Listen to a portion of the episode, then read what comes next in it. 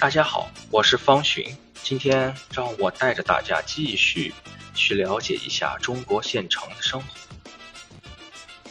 由于城市设施的限制，小县城鲜有大型演唱会、议室、剧本杀，或是艺术展览等等。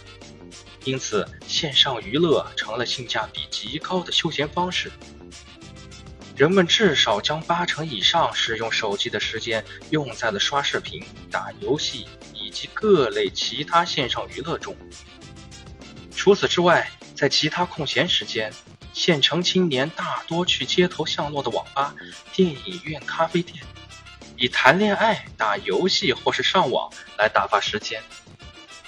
县城中年则更多的聚集在楼上楼下的茶馆、麻将馆。如果遇上手气好，搓牌就是另一种形式的赚钱。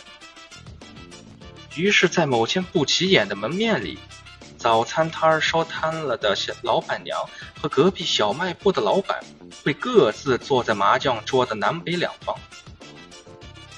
廉价的茶水香，带着麻将的碰撞声与中年人的呼喊声：“锤子哦，老子来个自摸！”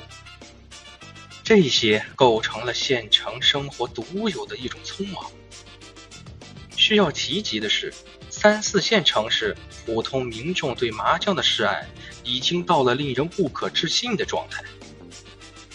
当地平线拉着太阳下坠，县城人殊途同归。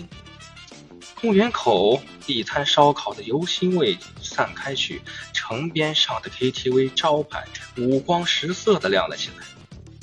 下馆子和酒吧 KTV 成了现成的夜生活，他们依旧是互联网无法取代的实体经济。